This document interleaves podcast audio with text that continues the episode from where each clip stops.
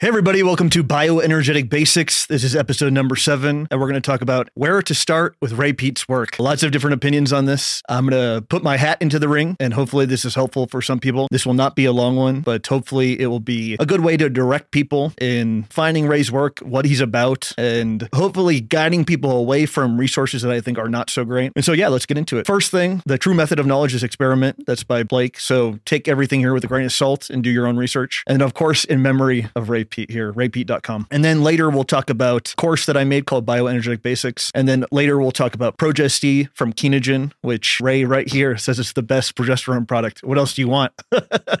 okay, so where to start with Ray Peat's work? I made a video about this a while ago, but I do want to talk about nutritional paradigms because there are presuppositions to all these different diets, whether people explicitly talk about them or not. So something like carnivore, it might be eat like your ancestors, and it's very much diet first and then you second. Not thinking about how you're necessarily functioning. It's more based on this idea of what cavemen ate and then trying to mimic that to some extent in, in the modern world. And it, again, it's very much this is the diet, and then you is like an ad hoc addition to that diet. And then veganism is even worse. Veganism is basically a religious cult of not doing harm to animals. It's animals first, and then you're a distant second. It's not even about you, it's about animals. And I put this animals first in quotes because if anybody dies into this argument. It's not even legitimate. So the difference between carnivore diet and vegan, I just put those two because they're the most popular right now. The bioenergetic stuff or the Ray Peat stuff, whatever you want to call it, your metabolic rate first, and then everything else is second. So your pulse rate, your temperature, which we'll talk about in a second, your metabolism is first, and then diet, supplementation, lifestyle, all that stuff is after your metabolism. So when somebody says, oh, you know, I tried that Ray Peat stuff, it doesn't work for me. Like, what exactly are you talking about? Did it not increase your rate of metabolism? There's so many different ways to do it. You could lay out in the sun and you could increase your rate of metabolism. It accounts for where the person came from, what their parents' health was like, what their grandparents' health was like, et cetera, et cetera. What happened to them when they exited the womb, what their mom ate. Do vegan and carnivore pack that all together to explain how the person is manifesting in the world? I don't think so. Those things are not included. I'm not saying that carnivore people or vegan people don't have something to say about those things, but the bioenergetic stuff invokes hysteresis or the history of the person and where they came from. And so all that stuff is really important. Here we go, straight from the source. Keeping the metabolic rate up is the main thing, and there are lots of ways to do it. So that was Ray in 2015. So is metabolism some ethereal thing that you can't really nail down? No, I don't think so. So what is metabolism? Metabolism is the aggregation of all cellular activity in the body. All energy production in the body is another way of saying that. And then we won't get too far into stress, but stress occurs when cellular energy cannot meet environmental demands. So energy metabolism and stress are like on a seesaw. So the higher the stress gets, the lower the metabolism gets, and vice versa. And this is a natural reaction to chronic stress. It's going to send signals to your entire metabolism to slow down so you can go longer on less. The whole goal is to keep the metabolic rate up and keep stress low. So that's the heart of everything that's being talked about in the metabolic sphere. So how can you measure the rate of metabolism? The easiest way to approach this is using the Broda Barnes basal metabolic rate test. And he had a person put the thermometer under their armpit and measure it upon waking. This is in his book, Hypothyroidism, the Unsuspected Illness. He thought the temperature shouldn't be under 97.8 or 36.6 upon waking. And then Ray added to that, thinking that the temperature should rise to 37 degrees Celsius in the afternoon or 98.6. And that was a healthy rate of metabolism. There are some caveats here. It can be a little bit more nuanced, but that's the gist of it without going into this for 20 minutes. So, what are some ways to increase the rate of metabolism? A stimulating life. I talked to lots of people that it's clear that they're working jobs or with girlfriends, boyfriends that they absolutely hate. Stuff like that will ruin your life. Uh, and it's not necessarily my place to say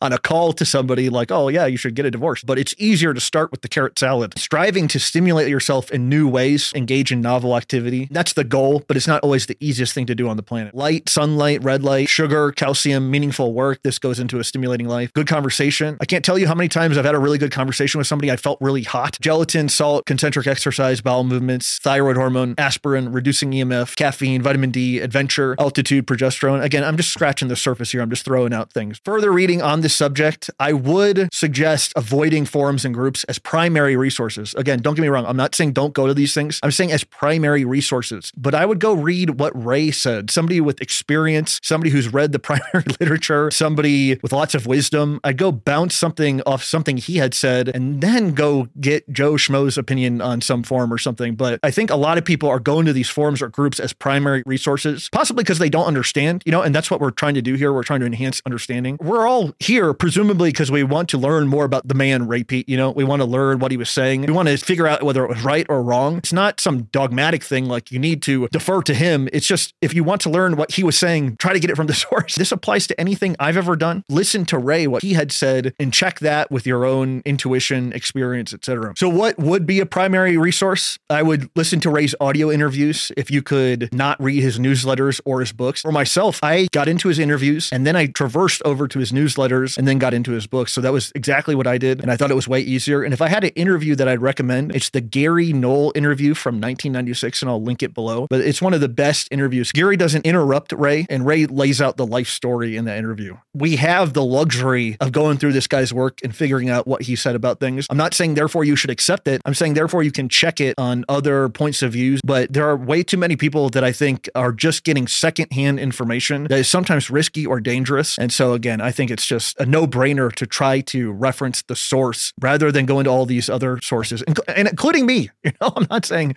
I'm above this. You know, so just too easy to do that these days with all the people into his stuff. That's all for this one. Uh, we're going to talk about bioenergetic basics real quick. This is a course that I made after uh, many years of talking to people. And let me clarify one thing. This is not like what is thyroid. I mean, we get into that a little bit in this, but this is more about how to apply things like thyroid and digestive problems and nutrition, etc. And this is very much an application course and not so much like a who is Ray Peat course. That stuff's been done. I made this course because it's how to apply things, like what I'm always going over in calls over and over and over and over again. And so this is an hour and 10 minutes of just no fluff application. And I think it was cut down from two and a half hours. If you like the editing style of these bioenergetic basics, you'll probably like this as well. And then also, this is also brought to you by Progest-E from Kenogen. We have a quote here from Ray. He says, I think it's the only good progesterone product. I would agree. At kenogen at gmail.com. You can email Catherine directly. She sometimes gives people discounts for ordering a few bottles. So I think this is the best way to do it. Really appreciate it. Thank you so much. This was a quick one today. Have a great audience. Really appreciate you guys. I'll talk to you soon. Peace out.